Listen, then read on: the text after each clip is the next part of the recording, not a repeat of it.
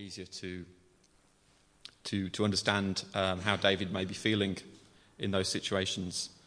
Um, so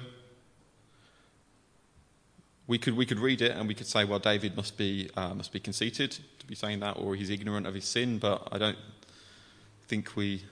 Um, I don't think that sits sits well with us because it doesn't really make sense in light of what we know of David. So um, uh, there is um, some suggestions of what the context would be, although we don't know for sure. Um, but I wanted to read a, a, short passage from 2 Samuel, um, and this is this is one idea of um, what the context for this psalm might be. Uh, but I think, I think even if, if this isn't the context, it still serves as a good picture of, of how David may have um, been feeling when he wrote, wrote this psalm, and maybe a, a similar situation. Um, but this is 2 Samuel chapter 4, and that is on page 308 in my Bible. 2 Samuel, 2 Samuel chapter 4. Um, and this is after the death of Saul, uh, Saul's son Ishbosheth was uh, raised up as king in the northern kingdom and was a rival king to David. And um, I'm going to start reading from verse 4. Sorry, verse 5. Now, Rechab and Baanah, the sons of Rimmon, the Beerothite, set out for the house of Ishbosheth, and they arrived there in the heat of the day while he was taking his noonday rest. They went into the inner part of the house as if to get some wheat, and they stabbed him in the stomach. Then Rechab and his brother Baanah slipped away. They had gone into the house while he was lying on the bed in his bedroom. After they stabbed and killed him, they cut off his head, taking it with them.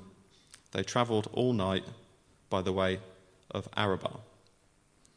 They brought the head of Ishbosheth to David at Hebron and said to the king, Here is the head of Ishbosheth, son of Saul, your enemy, who tried to take your life. This day the Lord has avenged my lord, the king, against Saul and his offspring.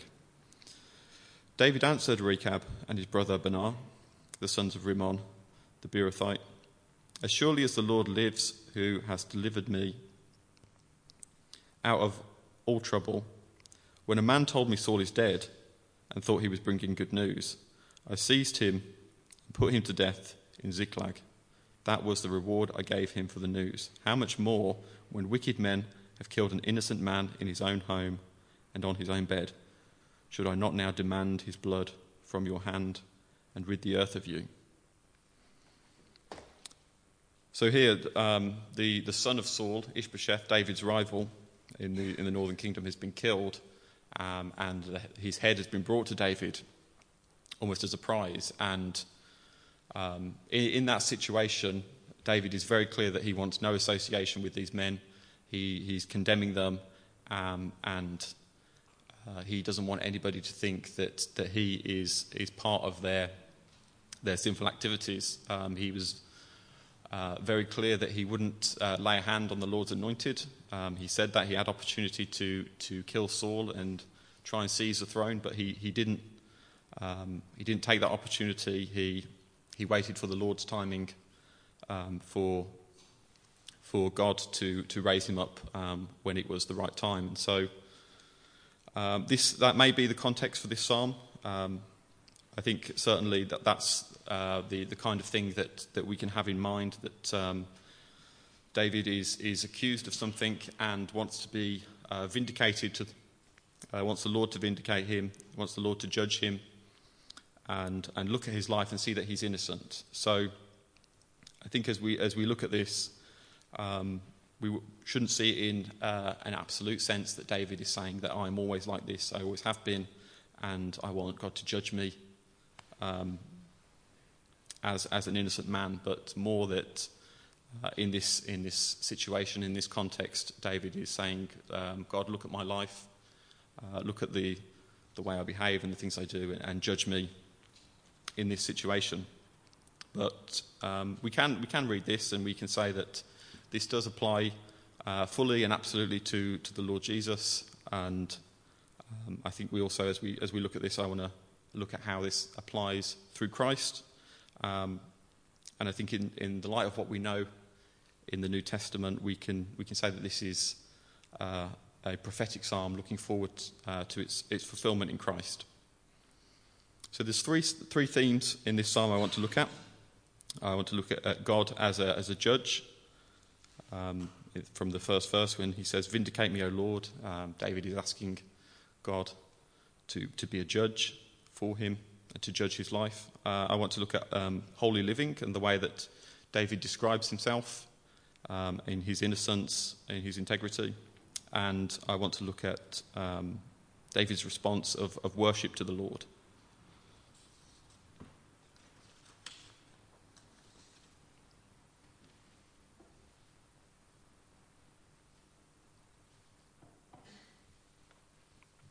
So, first of all, uh, God as a judge. So he says here, Vindicate me, O Lord. Um, we, can, we can learn from this that uh, whatever the situation that we're facing, whatever accusations come against us, um, God's opinion far outweighs that of, of the people around us. It's, if God clears us, if God declares us innocent, then, then we are innocent, and uh, what people around us say um, doesn't matter. And there is there's obviously a place for um, giving, giving reasons and evidence for our innocence in, in different situations. But um, most importantly, uh, what does God what does God think, and what does God have to say about our, our actions and our behaviours? God is a judge, and His approval is is worth everything. And here He says, um, "Test me, O Lord, and try me. Examine my heart and my mind." So David is asking God to, to look inside him, to look in his heart, to look in his mind. Um, so it's not just look at all the things I've done, look at the way I behave. He's asking to look at his, his heart, his thoughts, his desires, and uh, the things which we can hide from other people, we, we can't hide from God. Um, and this could be uh, a frightening and an encouraging thought. Um, it could be frightening for us because nothing is hidden from God. There is nothing that we can, we can hide, all the, the deepest, darkest desires that we have, uh, the things that we would never speak of. God can see all of that. Uh, and it's, it's frightening because we know that, that God judges all sin, uh, that God is a just God. And I just wanted to turn to, to Exodus 34. Um, this is on page 92, page 93. Uh, I wanted to read a, a short passage there, Exodus 34, verses 4 to 8. So Moses chiseled out two stone tablets, like the first ones that went up Mount Sinai earlier that morning, in the morning. As the Lord had commanded him, and he carried the two stones, two stone tablets in his hands. Then the Lord came down in the cloud, stood there with him, and proclaimed his name, the Lord, and he passed in front of Moses, proclaiming, The Lord, the Lord, the compassionate and gracious God, slow to anger, abounding in love and faithfulness, maintaining love to thousands, and forgiving wickedness, rebellion, and sin. Yet he does not leave the guilty unpunished. He punishes the children and their children for the sin of the fathers to the third and fourth generation. Um, so we see that God is, is loving, God is gracious, God is forgiving. Uh, this, is, this is David's God, but he is, uh, he is a just God, and, and all, sin, all sin must be paid for. Um, and that can be, can be frightening that, that we have this, this God as a judge, but the, the comfort in that is that uh, Christ came and he lived that perfect life that we couldn't live.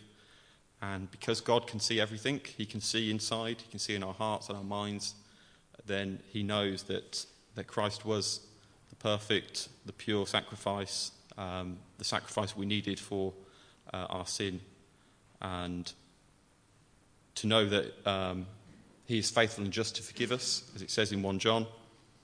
Um, if, the fa- if the sacrifice is perfect, then, then we know our, our forgiveness is, is ultimate and it's not based on our obedience, uh, it's not based on our works or uh, any uh, money we give to the church, or the prayers we paid, or the uh, repentance uh, that we come to God with, none of that um, has any uh, impact on the work of the atonement.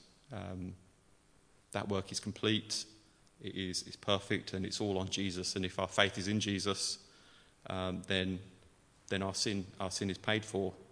Um, the sin of, of our past and the sin of our future. He's a perfect judge who doesn't get resentful or cynical, uh, he doesn't get tired and impatient of us in our failures. If we're trusting in Him and put our faith in Him, then, then God is our judge and He's forgiven us and counted Christ's righteousness to our account. Um, so he, he's a good judge. He's a judge who makes um, a way for sinners to, to be able to um, have a restored relationship with God. And uh, there's a hymn that says, Wonderful grace that gives what I don't deserve, pays me what Christ has earned, and lets me go free. Wonderful grace that gives me the time to change, washes away the stains that once covered me. Uh, so this is, is amazing, uh, just and, and loving and gracious God. And the second thing I wanted to look at was living a holy life and David's description of, of his life in this situation, um, in the context of this. Uh, he says, Test me and try me, examine my heart and mind. He says, Your love is ever before me. I walk continually in your truth. I do not sit with deceitful men, nor do I consort with hypocrites. I bore the assembly of evildoers and refuse to sit with the wicked. So David is, is uh, living um, a, a, life of faith. He's trying to walk with, with the Lord, um, keeping himself away from associating with, with uh, evil people and um, people who uh, uh, be a bad, bad influence maybe on his, on his life. Um, so the thing that David has his eyes fixed on is, is the steadfast love of the Lord. Verse 3 says, For your love is ever before me. Um, the love of God, uh, the faithful uh, covenant love of God is always before him. And uh, this is a, a, big part of his, his motivation. Everything, everything we do has some, uh, a motivation behind it something that motivates us to do it. Um, we don't just do things. We sometimes we do things because we are too lazy to um, do anything else. Um, but that's still a motivation. And there's times when we will uh, not read our Bible and pray very much because we're not uh, motivated to do it, basically because we don't believe that God will speak to us through His Word, and we don't believe He will answer our prayers, so uh, we don't do it. Um, and there are other times when, when we do, we do read and we do pray and we have a, a close walk because uh, we know that there is, there is benefit, there is fruit, and there is uh, a real living God answering us. So it's this motivation to, to drive us, this faith. Um, but David's motivation here is the, the steadfast love of the Lord. Says, For your love is ever before me. That is, that is why he is saying to God, Test me. Test me because your love is, is ever before me. Um, so if we don't have a clear focus on, on God, on God's love in our life, then we're, we're going to struggle to move forward in our faith. Um, we need to have that clear, uh, clear picture of God's love for us as a, as a starting point. And David says here that he, he lives a life separate from evil men. Um, there should be a, cl- a, clear difference between our life and the lives of people in the world. Um, we should be, be living in a way where we can be salt and we can be light to the people around us. And again, we see Jesus as the best example of this. He was completely perfect, completely pure, um, no sin at all in him, and yet he was accused of getting too involved with, with the sinners in, in Jerusalem and spending time with tax collectors and um, yeah, I think it's important to to follow that that example that we can um, could really spend time and, and be close with with the people around us in our workplace or at uh, university or or wherever we are. There, there are always people around us who who don't know Christ, and we don't need to avoid those people. We need to um, get involved and live live different lives around them. Um, Sometimes there are people in our lives who do lead us astray um, because of our own sin and weaknesses, and uh, it takes wisdom to know when, when we do need to draw away from people. Um, but the, the pattern uh, generally is that we, we follow Jesus and we, we act as, um, as a witness. But we don't uh, fall into temptation by God's grace. We, as David says, we do not sit with deceitful men, so we don't uh, join in with their, their deceitful activities. Um, we don't um, consort with hypocrites. We don't uh, get involved in their, their hypocrisy. Um, so we need to spend time in the Word and prayer. Uh, we need to be working to have this, this steadfast love before us. And we need to be um, motivated by that. Um, and we should have a, an expectation that, that God will, uh, will work in our lives um, and have, have faith. And, we need to live that life uh, in front of other people, the people that we know, the people around us. Thirdly, I wanted to look at uh, worship. So, in this chapter, David has uh, summed up his life quite briefly. He says, God, search me, look at me inside and out, look at my deeds, look at the people I spend my time with, look at the things I do. And then he says, Look how I worship you. He says, I wash my hands in innocence and go about your altar, O Lord, proclaiming aloud your praise, telling of your wonderful deeds. I love the house where you live, O Lord, the place where your glory dwells. And worship isn't, isn't a means to an end, um, like some of the other things that he mentions um, about uh, the way he uh, lives a life uh, away from uh, evil men. Um, the purpose of that is to, to keep himself pure. Uh, things like uh, reading the Bible, we do that so we can understand God.